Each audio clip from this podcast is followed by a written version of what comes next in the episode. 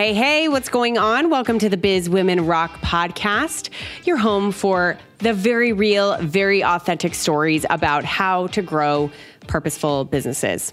I'm your host, Katie Krimitsos, and I'm so very excited that you're here. You know, I often use the strategy with clients called What's the Worst Case Scenario?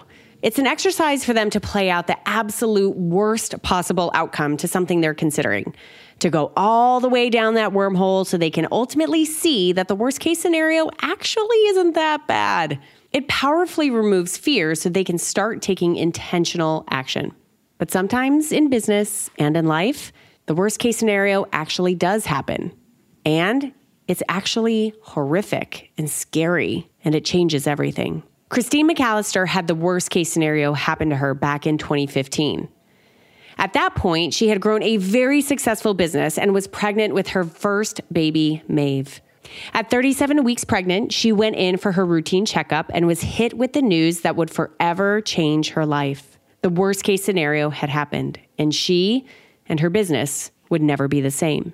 During our conversation, Christine shares the very personal and very touching story about what happened with Maeve and what happened to her and her business in the immediate aftermath. She also shares about what her trauma taught her about the business she was running at the time and how she ultimately gave herself permission to transition into something else that made her happier and chose to invest in herself in order to discover what exactly that was. What she discovered was that she lit up when she was helping women entrepreneurs create a business that they truly loved and one that supports the lives that they really want to live.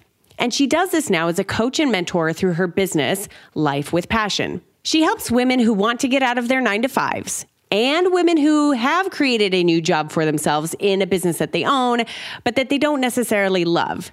So she helps both of these types of women create businesses that allow them to truly thrive. Christine's advice to anyone who has gone through or is going through a hard time it's your choice on how you deal with what happens to you. And I can't wait for you to hear from Christine, a woman who has truly chosen to live her life with passion.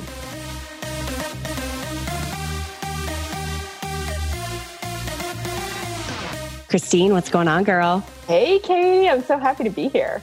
This is a like multiple years in the making meetup finally. yes, it's finally happening and you all get to be a part of it. Oh my gosh, for you listening, this is just a call to find an excuse to reach out and talk in person or virtually to the friends that you have made online because I swear I'm like, ah, uh, like there's already a spark because we've been in each other's online online worlds for so long, and then all of a sudden, like, I mean, within a heartbeat, we're just like soul sisters. Let's got all this got all this in common. So uh, I love it. I'm so excited to have you here. There's so much wisdom that I'm really looking forward to tapping into and sharing with my listeners here. But I really want to start right where I think the the major point of this story is, which is in early 2015, you had something incredibly serious and traumatic that you were experiencing in your life. Can you take us to that moment and what happened?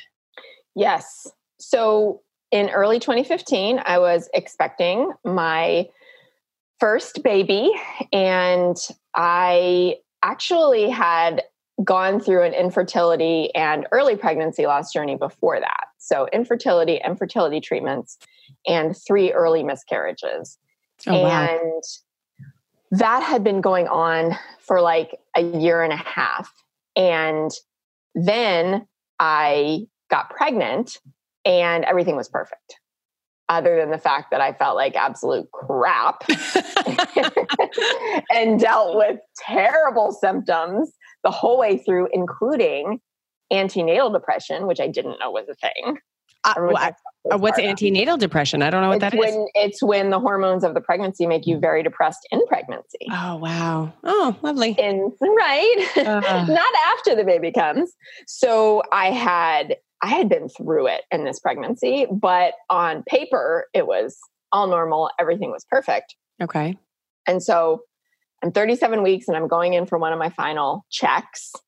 And I sit up on the table and the doctor can't find the baby's heartbeat Oof. on the Doppler. And so after much trying, she takes me to the ultrasound room where they call in the head doctor to do the ultrasound, who puts the ultrasound on and looks at me and says, Your baby has passed away. Oh, oh my God. So, in that moment, of course, everything changed. Yeah.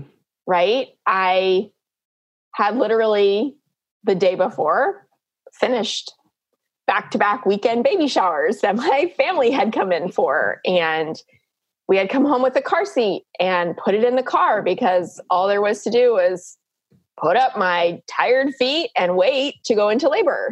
Yeah. And so it wasn't even like a blip on my radar that this could happen after a perfect pregnancy. And uh, having done everything I was quote unquote supposed to, right? Do they know what happened? No. Really? Yep. So in the, you know, all the events and the double checking and the this and the that, and eventually that same day checking me into the hospital to start the inducement process, they told me that there was no obvious reason that they would look into everything after she was born and that they would run all the tests, but that it was likely they wouldn't find anything. And that that was true 50% of the time. Oh, my goodness. Yeah. And that, that turned out to be the case. Like when all the tests came back on me, on her, on everything, there, everything was normal. So you're sitting there, 37 weeks pregnant, just finding out that your baby is not alive anymore, and your body still has to go through the process of giving birth. Yes. Whole, I mean, that's like an entire mountain of emotions on top of everything. So what yep. was that? What was that like? Well, I looked at my midwife and I said, "Ow, like knock me out and wake me up when this is over." Like I cannot imagine a more horrific situation. That I want no part of this. And because in that pregnancy, I had been all like, I have a birth plan. And I had gone through this really natural class called Hypnobabies. Yep. And it was months long. And we were all into the meditation. I call that the granola mama. I'm the granola oh mama. Oh my gosh. 100%. I didn't know that I was going to be that way. And then I became that way. I had a doula. Like I was yep. all into this. Yep. And so in a minute, everything that I thought the birth was going to be about changed, mm. right? Everything that I had prepared for. And so I said, just knock me out, wake me up. I'm done. I'm not here for this. And she said, well, we can do that, but it's going to be better for your grieving process if you are aware of what's happening. Mm. And I mean, this is like an hour after I found out what I was dealing with and that yeah. that my baby had died. And at that point, the shock was so great that it was complete. Just go along with what people say. Just yeah, go along with what people say. I don't know what, you know. You're numb at that point. Right. Yeah. Right. So, I mean, over the next 36 hours, they had to prepare my body to deliver this baby that it was still hanging on to because she wasn't ready to be born yet. And then I went through a normal delivery, normal quote unquote, except you know, the mood was a little different. The people who they called in were trained. Everybody knew what they were dealing with. Wow. And it was all about, you know, making me as comfortable as possible because, I mean, unfortunately, there was no baby to monitor or protect. Yeah. Wow. I mean, going through all of that, obviously, you, anyone in any situation most especially mothers like have an idea of like what's about to happen and the vision of the weeks and months ahead. And in relation to business you had already had a business like you had already been an entrepreneur and own your own company before that leading up to that. What did that change as far as how you were now ready to like think about business because i would imagine at that point you had sort of prepared your business to be away for a little while and you know everything was good. Like i can't imagine that you were like wanting to do anything. So what what did that look like in the aftermath of everything in relation to your business? It's a great question. I had been successfully running an online marketing agency for 10 years at that point. So I had run it as a side hustle for five years while I was trying to give myself permission to walk away from my nine to fives that I hated. Mm-hmm. And then I had run it full time for five years and was very successful. I never marketed my online marketing agency. it was all booked out through referrals. I had this niche of people who loved me and it was just like rocking and rolling. I had had this niggling sense for a while that it was not the for everything for me. But I was comfortable. Yeah. And I had the freedom and I could do it from anywhere. And so I'm just kind of comfortable enough not to change it, right? Yeah. Not to get uncomfortable or take the risks. So I had effectively like replaced my nine to five with something that kind of was like another one. Yeah, you built yourself another job. Yep. Yeah. Exactly. And so when my daughter, we named her Maeve. So when Maeve was born, and I came home from the hospital and we started trying to figure out how to put pieces of our life back together and begin having to tell people like oh guess what? Yeah. This is the experience that i just went through. I was really struck by this realization that i wasn't scared anymore i am a sensitive intuitive feeler I'm an INFJ on the Myers Briggs for any of you geeks out there. I am also an Enneagram type three achiever. So I think a lot of, you know, my work tied greatly into my worth, and not that it doesn't still some, but yeah. It was like very tied up in having this taking care of my clients and taking care of my my people and and suddenly I was unable to do that taking a shower is like a major accomplishment for me yeah. at that point. I didn't brush my hair. I didn't care, you know? Yeah. So, in some ways, it gave me something to distract me when I needed it, that I could go in and do these little things. You know, people were more than happy to say, Oh my gosh, we don't need you. And I would be like, But no one can do it like me. And I need something else to stop me from crying for a hot minute. Right. Um, in other ways, I went, I know this is not the thing. And I really don't care what people think anymore because I can't. Yeah. I can't take care of them anymore. And that was true for my family relationships, for my friend relationships. Like I became a different person and I became a different kind of business owner. And that led me down the path of questioning like, what is that next level? Yeah. Because mm, screw it. Right. I have why not? You have nothing, nothing to lose. Worse. Yeah, yeah, nothing worse could happen to me. This is literally the worst thing I could ever imagine happening to me. Mm. You know, people say it's like, well, psychiatrists say for a lot of people, it's the worst loss if you're going to categorize or create a hierarchy of grief, which I don't necessarily advocate for, but it's just so unnatural. Yeah. That it turns everything upside down. You never expect this is going to happen. So, long story short, I began to ask myself, how can I create more agency and more meaning in my life and for my daughter. Because I realized that the only way that I could parent her is to keep her memory alive and create some kind of legacy for her. Mm. Like that was going to be my job, right?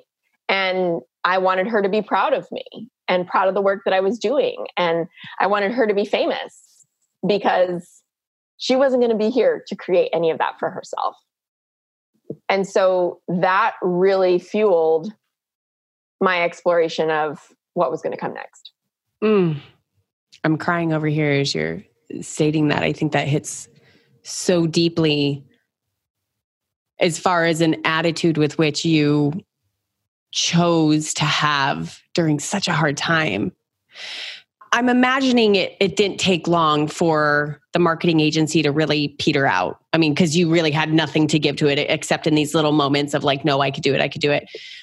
What was that timeline as far as after she was born and things really like kind of going silent in your business so that you had the space to be like kind of ask these questions and figure it out for yourself? Like how long did that really take for you to to get to that place of really understanding yourself and knowing the answers to those questions? You know it was interesting. I eased back into it as i could because i had a few major clients that i was I had the systems and I had the stuff, and it was just kind of checking stuff off a list. And that felt good some of the time. Yeah.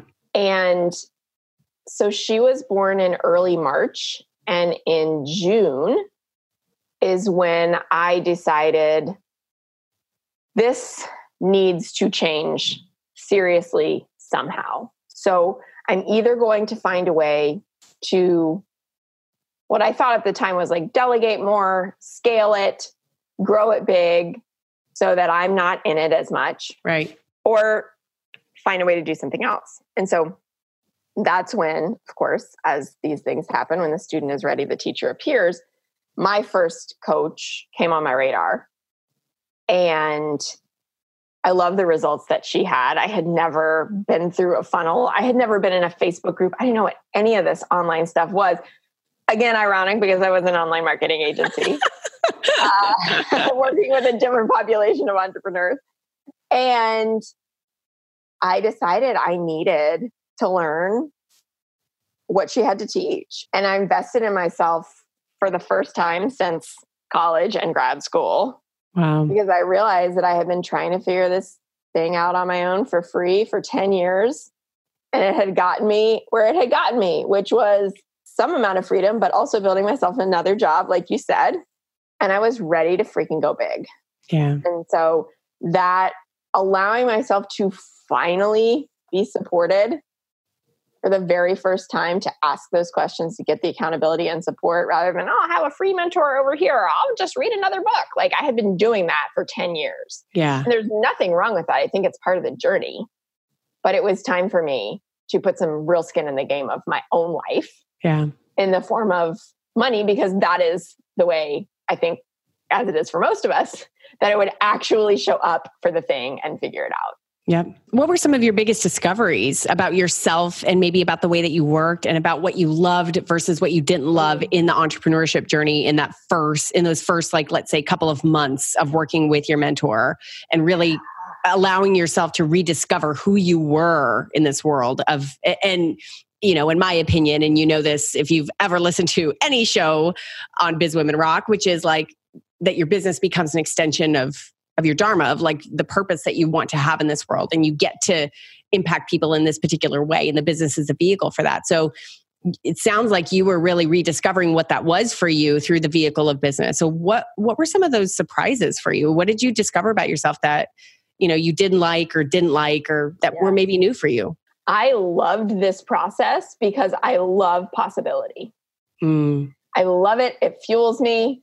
Interestingly, what I discovered is that, okay, so when I was in grad school, I made a documentary for my thesis project that was about this horse farm in the town where I studied, Waco. I went to Baylor.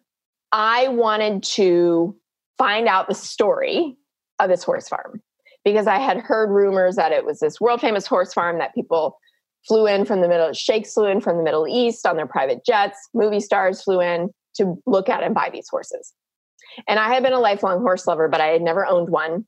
It wasn't a part of our family story or situation. So I had kind of scraped together money here and there as a kid to ride as I could, but I had stuffed down the dream because it was not possible for me, right? Someone like me. So when it came time that I got to choose my own, story I to make this documentary about, I chose this horse farm because that meant I got to spend six months out there hanging out and telling the story. Turns mm. out it was these two women who had dedicated their lives to this like ancient breed of horse. Wow. Perpetuating this rare bloodline forward. And they were the most beautiful, most friendly. They're like golden retrievers, horses I'd ever been around. I knew they were different from the moment that I walked onto the farm. And so it was such a privilege and a like a true joy and pleasure to tell the story. And it went on to air locally, it went on to air nationally on PBS, it won awards. And the name of this documentary was Life with Passion. Mm. Because I had studied movie and television filmmaking, multimedia, all that, all that in undergrad and grad school, communications, media communications. Then I went on to teach it. And so I was always the nerd who was watching behind the scenes things, extras on DVDs when that yes. was a thing. Right? Yes. and one of my favorite movies was is Moulin Rouge.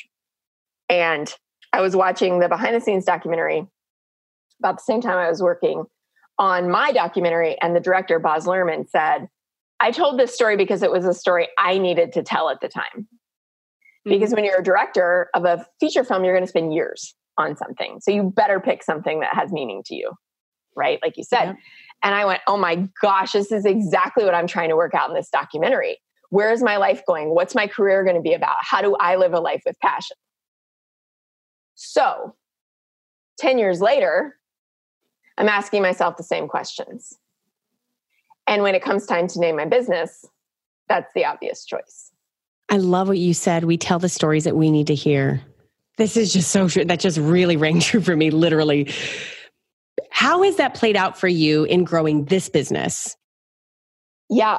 So back to your last question. Yeah. What I discovered about myself was I love the book The Big Leap. Like we've probably all heard of it. We probably talked about it ad nauseum, whatever. It's worth it. That was the first time I read a book where I went, he really gets me. Yeah. This achiever in me who is sitting in my zone of excellence. And all I desire is to be working in my zone of genius and making this impact on the world, like you. Yep. So I went to my mentor and I said, How do I know what my zone of genius is? I sat down and I couldn't, didn't come to me right away. And she said, Christine, I don't think that's really how it works. I was like, Fair, okay, putting the pressure on myself, like I always have. So I started looking at what I was doing with my clients. And I was literally sitting with a client one day, one of the few in person clients I had, and I'm strategizing with him about how to explode his business. And it just hit me like a light bulb. I'm so energized. I can do this all day long. Oh my gosh, I am damn good at this. yeah. Seeing the possibility and then going, well, here are the simple strategies to make it happen. Yeah. And then if there's any mindset piece about why it can't or why you shouldn't or whatever, bringing out the empowerment and the motivation in that person so that they believe it themselves. Mm. So then it went, though, it, it was like, oh, I'm obviously going to build a business around this. It just happens to be called coaching, right? Got. Yep. For me at this time. And so I, that summer, began to put the pieces in place to take on my own first coaching clients. Because what I realized is that the whole time I'd been running this agency, I'd always been trying to convince other people around me to be entrepreneurs. My mom, my boyfriends, like my college boyfriend was the first person I helped to quit his job. He was my first client because I believed in him when he didn't. And I was like, You're so talented. You can easily go replace your income. I will help you do this. Let's go. Right. I love it. So I've been doing that for a decade already, but just most of the people I was trying to help didn't want the help. Yeah. Yeah. So I decided Let's go to the pool of people who actually want that help, right? Exactly. Marketing And I- 101. right. I asked myself who that was, and I realized that I was I was really passionate about taking a stand for other women who were feeling either stuck in a nine to five they couldn't find their way out of, or feeling stuck because they created a job for themselves in their own businesses. Yeah. Right? Like Yep. my experience. Hello, my story. yep. So then I was even better at doing that than I was at generating, you know, millions of dollars worth of leads for these already established entrepreneurs. Yeah. And it lit you up. Most importantly, it lit you up. Exactly. I do Yeah. it all day, every day, right? And and it worked. So within a couple months I had my first client. These women started quitting their jobs left and right. The women who came to me already stuck were finding clients or believing in themselves again, were uh, succeeding Yeah. and doing it in a way that wasn't about working 60, 80 hours a week, you know, because that's what it means to be an entrepreneur. I call Yep. BS on that, right? Yeah, Not about the hustle. Yeah. I that. agree with you on that.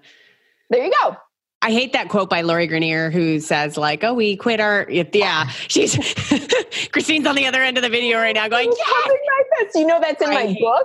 Oh, and someone God. just took a screenshot of it and said, Thank you, Christine, for putting this quote in your book because I put the quote in there. And then I think the next line is, Yeah, Lori, that's not what we're really about here. Like, I No. appreciate you, but No. let's not, Yeah. you get to be a different kind. Yeah, love you, Lori. So, if you don't know this quote, it's Lori Greiner, who is the one of the women on Shark Tank. She's been on Shark Tank before, and she's quoted as saying something like, "Entrepreneurs are people who quit their forty-hour a week job so that they can work for themselves for eighty hours a week." And I'm like, yeah, no, no, actually, that's not.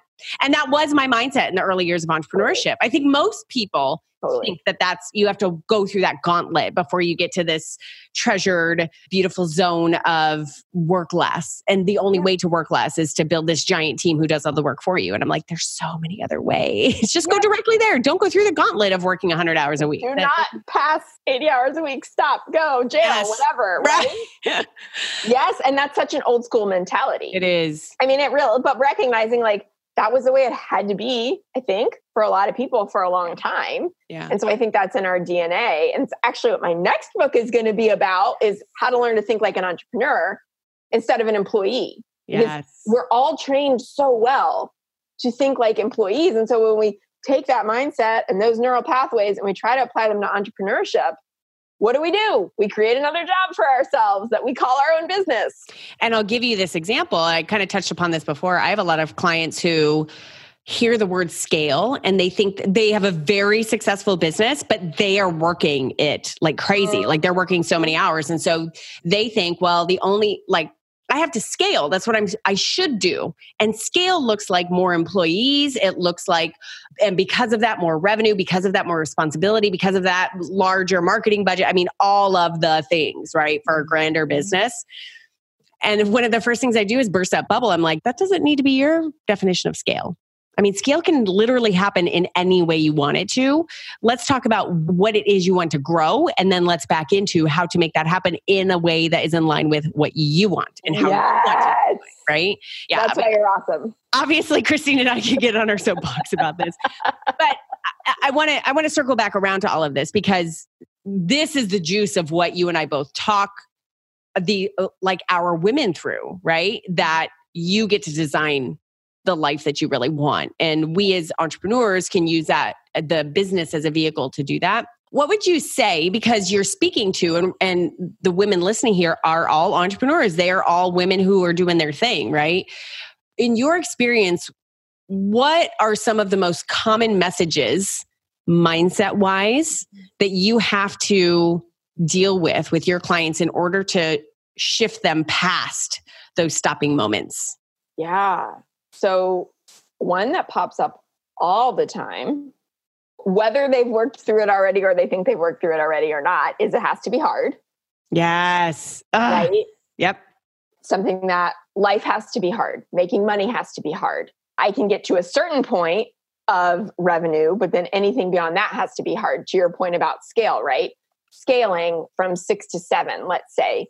I've heard so many people who I follow and admire say that was much easier than getting to six. Yeah. But our mindset is if it took if it took me this many hours of working to get to six, I literally don't have enough hours to get to seven, right?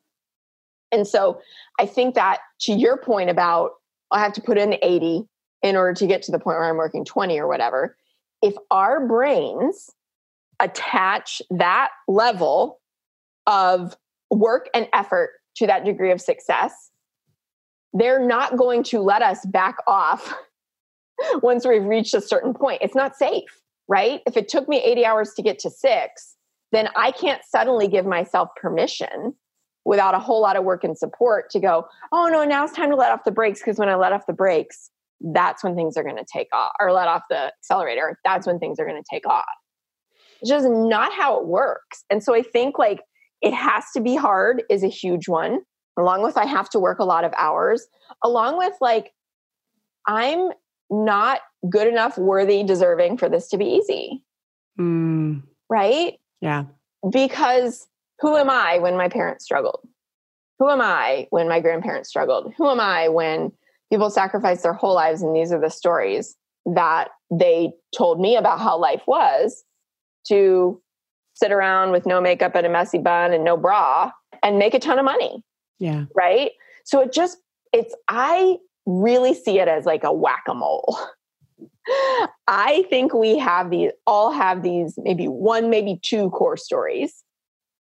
And self-doubt is another huge one. Yeah. Right? Trusting yourself, trusting yourself to go to the next level without sacrificing everything else in your life, without burning out, without becoming someone that you hate, right? We're not even talking about money mindset yet. Yeah. But what I find so often, especially like with clients that I get to work with over a period of time, is it's just we always think it's something different. Oh, now I'm dealing with this. But typically it's just that whack a mole from Chuck E. Cheese popping up in a different place, same mole. Yep. Going, oh, let me try to get you to stop over here. Yes. And so, but so often we say, oh, no, it's just about a different strategy. Mm. It's just about, I just got a, an email this morning from a client who was like, I think I need to throw several thousand dollars into my website now. And I said, Well, website has never been how you've gotten any clients or anything that's felt good to you. You have a website, but you've never made that the center of your business and your business is successful. So why are we going this direction? Right. So thinking it's about something outside of yourself, regardless of what that story is, yeah, is probably the biggest umbrella yeah. mindset piece that I could identify. That's huge. I mean, everything in there, I'm like nodding my head yes at. Not only because I have experienced it, like, let's be straight up, let's call a spade a spade. Like, literally every single one of those. I'm like, oh, here's my story, here's my story, here's my story. And you know, you have to work through that stuff and you're constantly working through that. But also because every single one of my clients, every single one of my clients has those moments where strategy and confusion, whatever, needing to be busy about something, mask something else that's going on inside. And it's all internal right? I call it building your business from the inside out. Like you got you have to deal the, with the inside in order for the external to show up the way that you want it to show up right? 100% agreed. Cheers to that. Uh, so i want to make sure as we conclude to wrap this back around into your larger story obvious it's obvious in that nice little interlude that you're super passionate about really being there with your clients with these women who are really wanting to do something really good and create really powerful stuff for themselves and for the world around them you lit up this whole time talking about like all these things. What has the process of doing that again and again for clients over all these years and growing the way in which you're able to do that in your business? How has doing that and allowing that light to shine and continuing to to find out your own passion, your own way of being able to make an impact. How has that transitioned and transformed you from the stillbirth of your daughter from 2015? Since this was really a birth that came out of that experience. Yes. I think it's sometimes easier for people to reflect that back to you because you're in it, right? And it's been four plus years at the time of this recording, but I think my parents have both told me that what has happened is that I have become the person I was as a young girl again. Mm, what a great reflection. It is that I was a natural leader, but I called bossy. I got called bossy and worse, and all of these things that happen to us as women. Yep. And that somehow Maeve's death helped me give myself permission to like live again as my true self. And that is one of the most grateful lessons that I can take from the grief because I believe that, you know, we grieve because we wish something was different. That's what grief is. But I also believe that grief is inexplicably and inextricably combined with gratitude. Like mm-hmm. anytime we grieve, it's because we're grateful for an experience, we're grateful for a person, we're grateful, right? While also wishing it was different yeah. here now.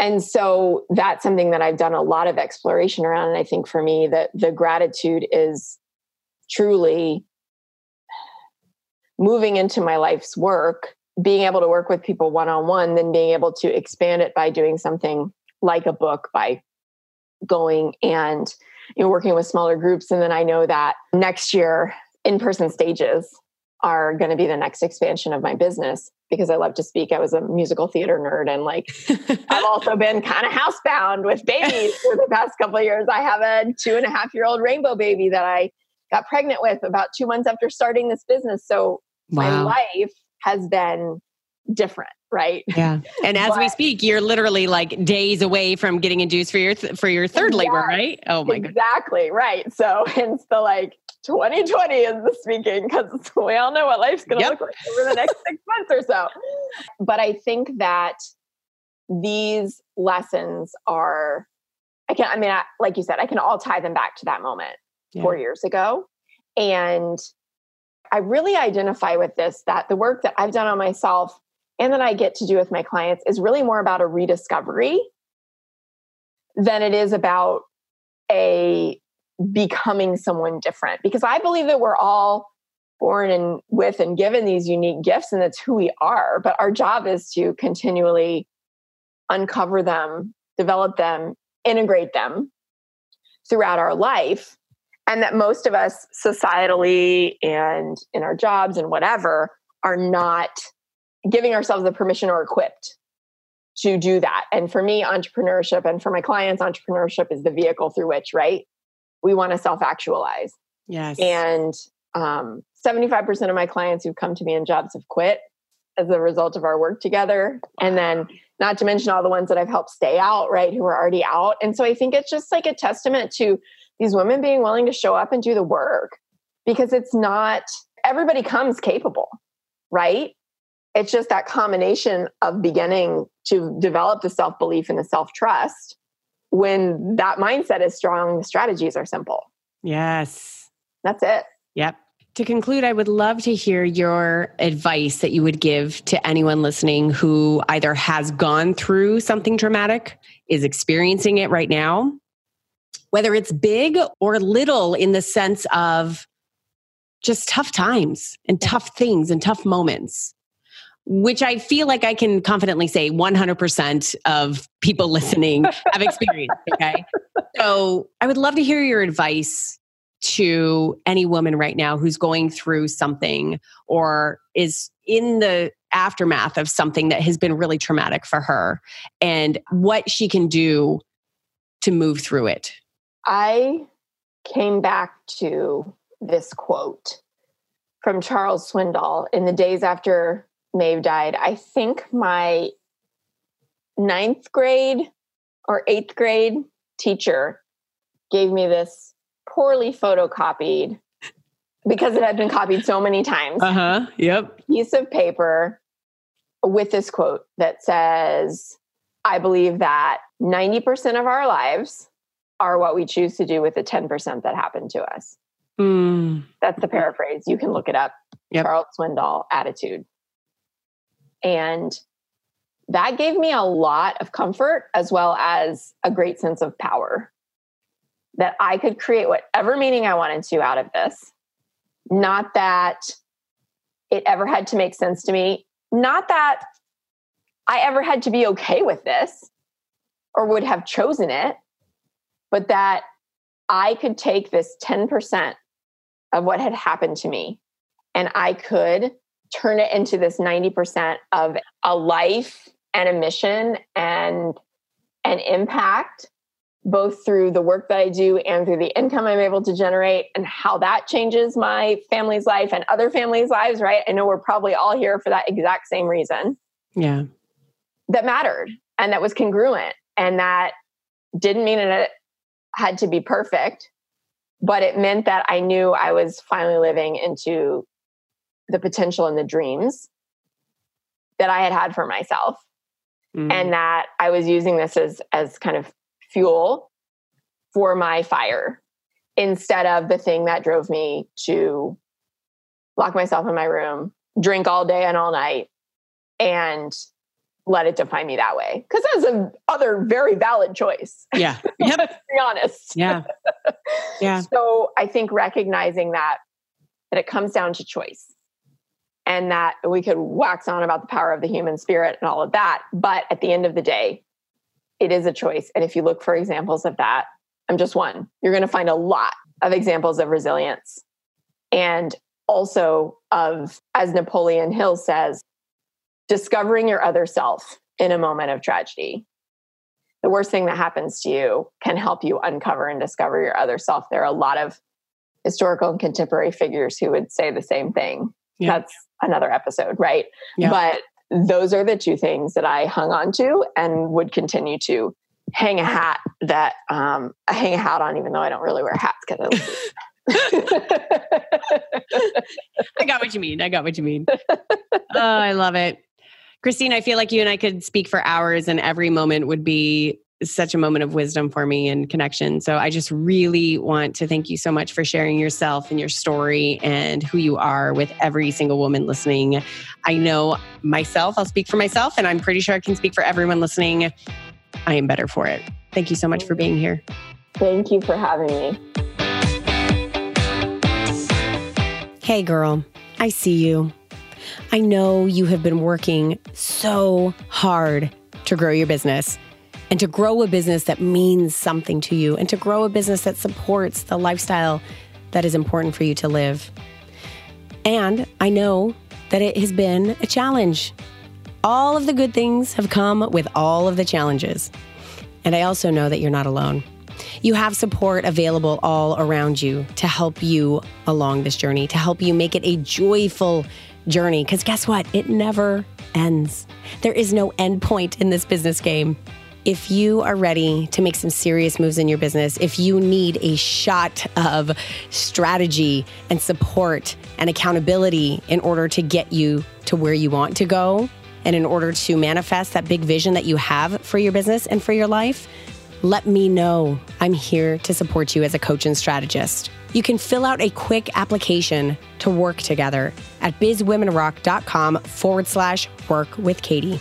I've opened up just a few more spots over the next couple of months for clients who are ready to make a move. It just takes a few minutes to fill out the quick application at bizwomenrock.com forward slash work with Katie.